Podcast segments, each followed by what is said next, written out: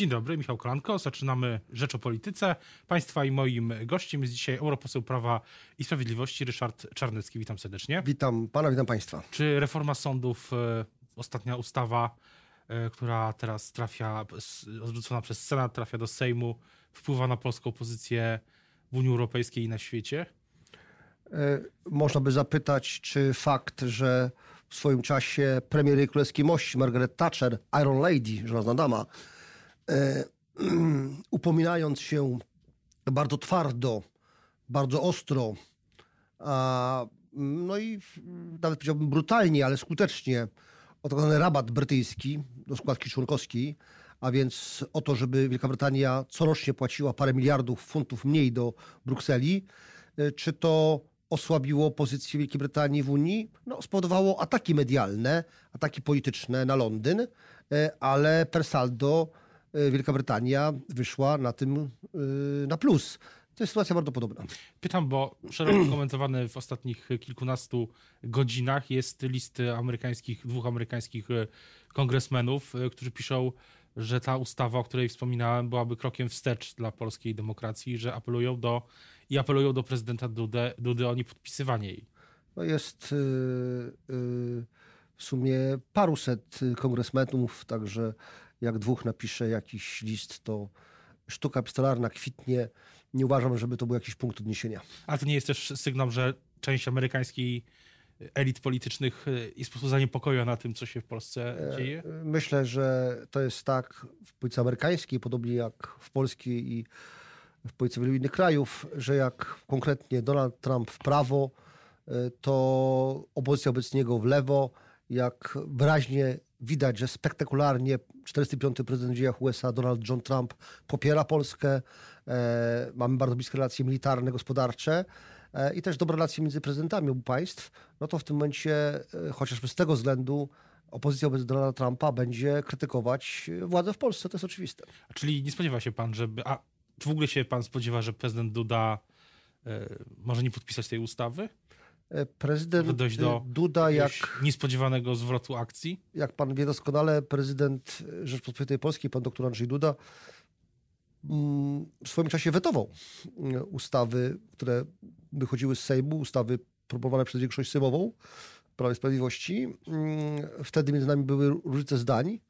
No tyle, że teraz nawet on, który jest potentem bardzo był tutaj, powiedziałbym, taki liberalny, nawet on uważa, że jednak nastąpiło pewne przegięcie i jest według mojej wiedzy i także jego wypowiedzi publicznych jest zwolennikiem rozwiązań, które przyjął Sejm. Ale też wracając na grunt międzynarodowy, wydaje się, że zwolennikiem tych rozwiązań w jakimś sensie albo przeciwnikiem tych rozwiązań, czy jest, jest Bruksela, są zapowiedzi środków zamrażających powstanie czy powołanie tak zwanej tej Izby Dyscyplinarnej w Sądzie Najwyższym. Nie, nie jest to bezpośrednio element ustawy, która teraz przez Sejm przechodzi, ale bez tej Izby ta ustawa i tak nie będzie mogła działać. Więc pytanie, czy, czy, czy, czy to nie jest tak, że zamiast nowego otwarcia z Brukselą, które proponował premier Morawiecki, teraz mamy powrót do trudnych relacji?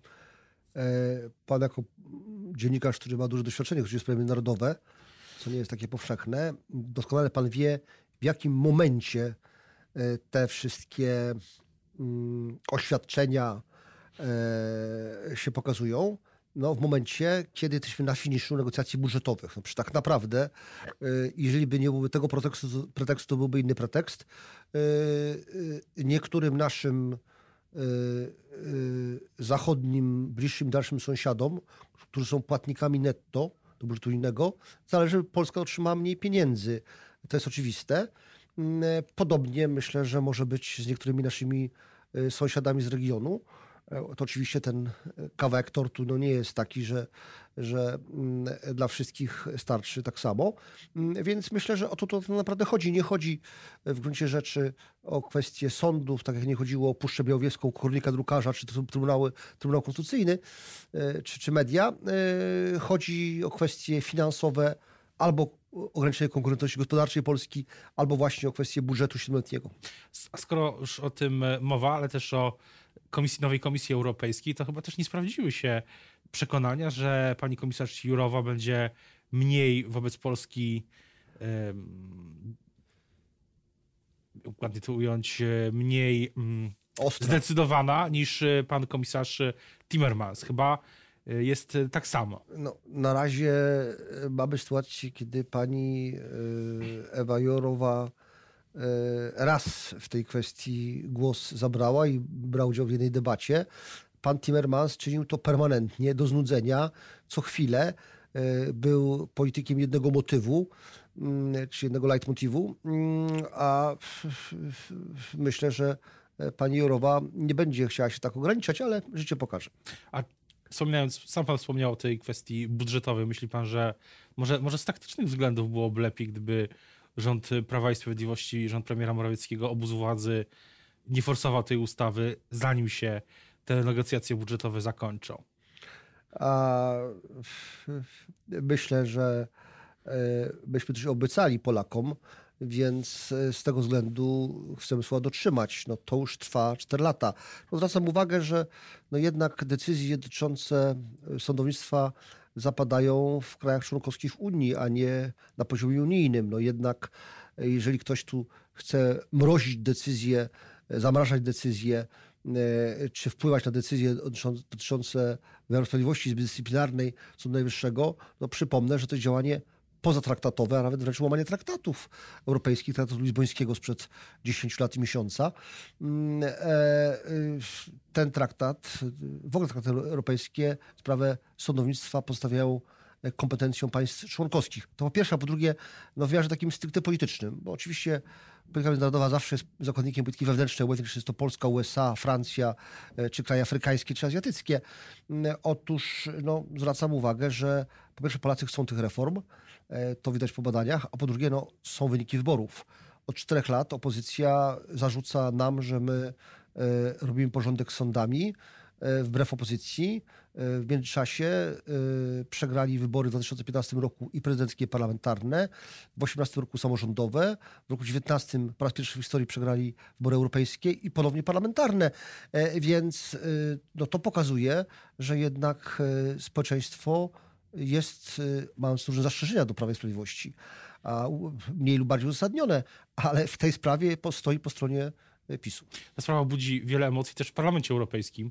I pytanie, czy ta debata, która odbyła się w ubiegłym tygodniu, te ostre argumenty, które padały też ze strony polityków Prawa i Sprawiedliwości, pani premier, pani byłej premier Beaty Szydło, czy to pani europoseł, czy to politycznie pana zdaniem było, po, służy Prawo i Sprawiedliwości w Polsce?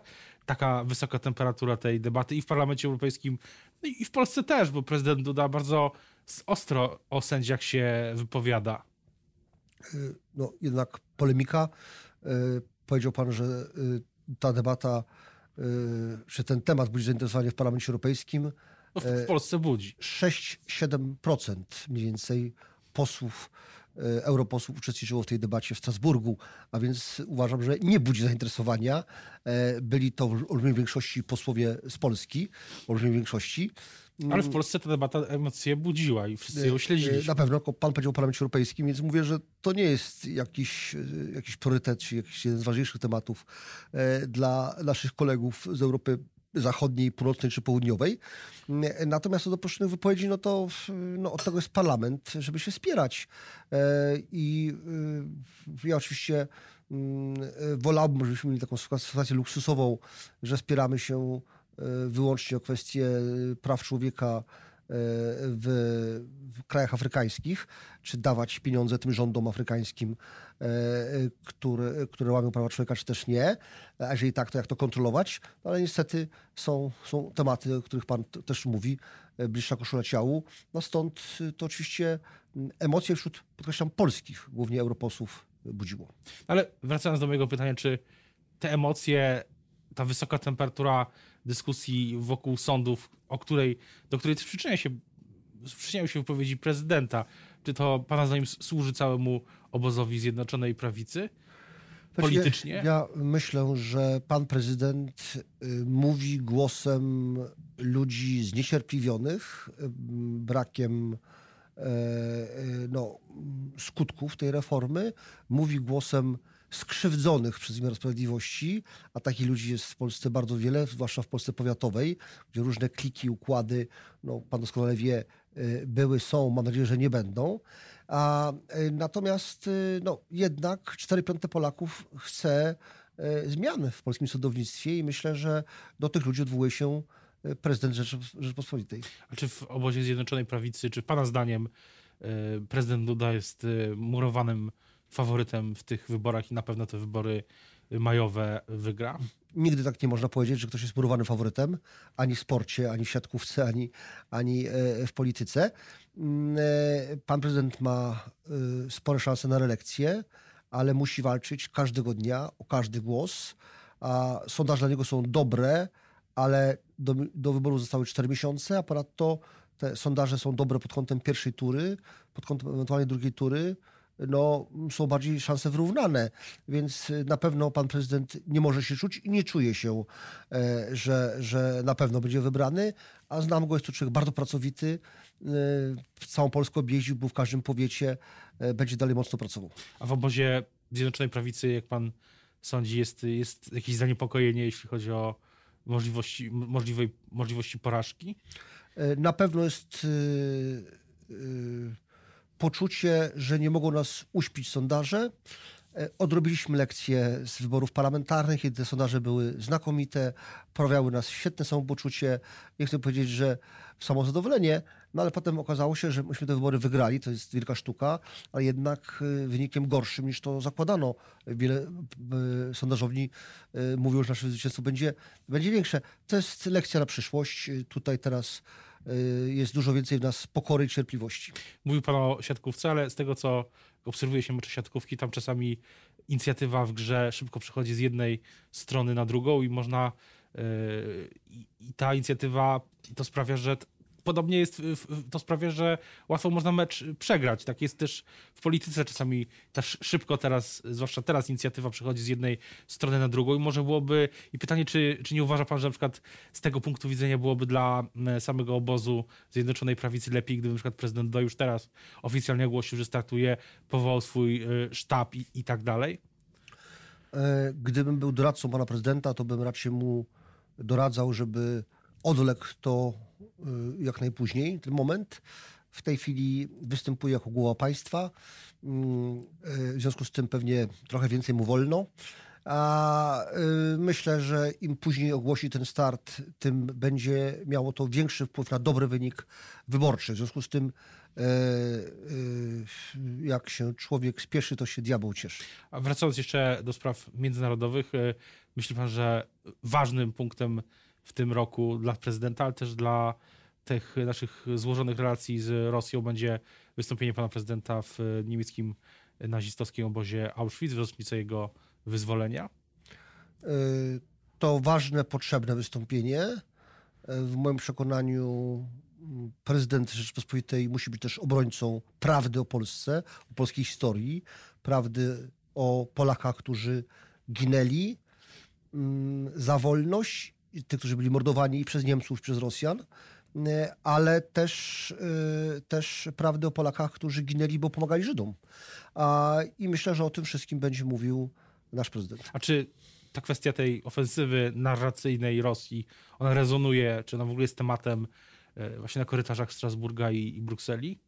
A, ważne pytanie. Mieliśmy debatę w Parlamencie Europejskim no, dosłownie pięć dni temu, w środę, debatę, która pokazała solidarność, europejską solidarność. Poza jakimiś wyjątkowymi y, głosami y, olbrzymia większość Europarlamentu za Polską, w tym sporze z Rosją. I to jest przykład na to, że my jednak potrafimy wykorzystać w takiej sprawie. Oczywiście wewnątrz Unii możemy się spierać o budżet, możemy spierać o sądy, jak widać, ale na zewnątrz w tej sprawie jestem bardzo zadowolony, że Unia Europejska stanęła w tym meczu, używając języka sportowego, między Polską a Rosją. Mówię to także jako szef delegacji Unia-Rosja w Parlamencie Europejskim, że, że Parlament Europejski, że Unia stanęła po naszej stronie, a nie po stronie Rosji. A czy europosłowie poza tą deklaracją są kuluarowo europosłowie, europosłanki zainteresowani tą sprawą? Debaty, tak jak rozmawialiśmy, są róż, różne. Dużo jest tych deklaracji rezolucji? Czy, czy, czy w kuluarach to, to budzi zainteresowanie? Tak, ponieważ to dotyczy nie tylko Polski. Mamy do czynienia z taką rosyjską ofensywą w tej sferze okołopolitycznej, dotyczącej historii. To dotyka krajów bałtyckich, Litwy, Łotwy, Estonii. To również w jakiejś mierze dotyka także krajów naszego regionu.